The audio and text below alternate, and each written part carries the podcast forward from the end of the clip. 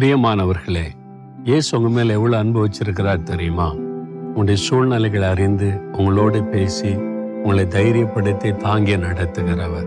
அதனால தான் அவரோடு நடக்கிறது ஒரு பாக்கியமான ஒரு அனுபவம்.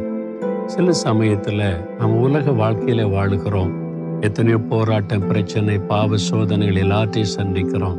சில சமயத்தில் சில வீழ்ச்சிகள் உண்டாகிறது இல்லை ஓட்ட பந்தயத்தில் ஒரு ஓடிக்கொண்டே இருக்கிறான்னு வைங்க. சில சமயம் கால் இடறி கீழே விழுந்துட்டா படுத்து கிடக்க மாட்டான். திரும்ப எழுந்திருப்பான்.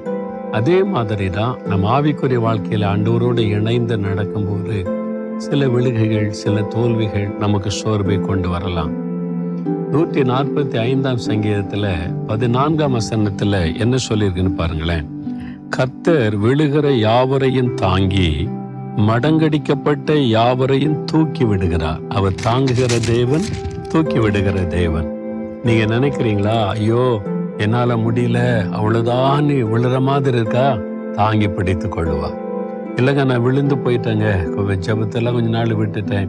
முன்னால மாதிரி இல்லைன்னு நினைக்கிறீங்களா? ஆண்டு தூக்கி எடுப்பார். மகனை கையை கொடு. நான் உன்னை தூக்குறேன்னு சொல்லி. இன்றைக்கு ஆண்டவர் உங்களை தாங்கி பிடிக்கிறார். உங்களை தூக்கி எடுக்க விரும்புகிறார். இப்ப என்னால் ஜெபிக்க முடியல. இப்ப என்னால் ஊழி செய்ய முடியல. இப்ப என்னால சந்தோஷமா இருக்க முடியல. இப்படி ஆகிப்போச்சு கலங்குறீங்களா ஆண்டு சொல்ல நான் உன்னை தூக்கி விடுகிறேன். கையை கொடு. தூக்கி விடுகிற தேவன். உங்களை தூக்கி விட்டு உங்களை தொடர்ந்து நடத்துகிற தேவன்.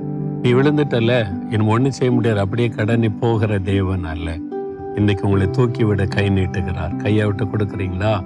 அவர் தூக்கி விடுவார். தகப்பனே விழுந்து போனப்பா சோர்ந்து போனப்பா. சில சமயத்துல கலங்கிட்டப்பா. உங்க கரத்துல எங்களுடைய கையை கொடுக்குறோம். யார் யார் எந்த பிள்ளைகளெல்லாம் தன் கரத்தை உடைய கரத்துல கொடுக்கறாங்களோ அவங்களை தாங்கி பிடித்து தூக்கி எடுத்து அவளை வழி நடத்துங்க இயேசுவின் நாமத்தில் ஜெபிக்கிறோம் பிதாவே. ஆமேன் ஆமேன்.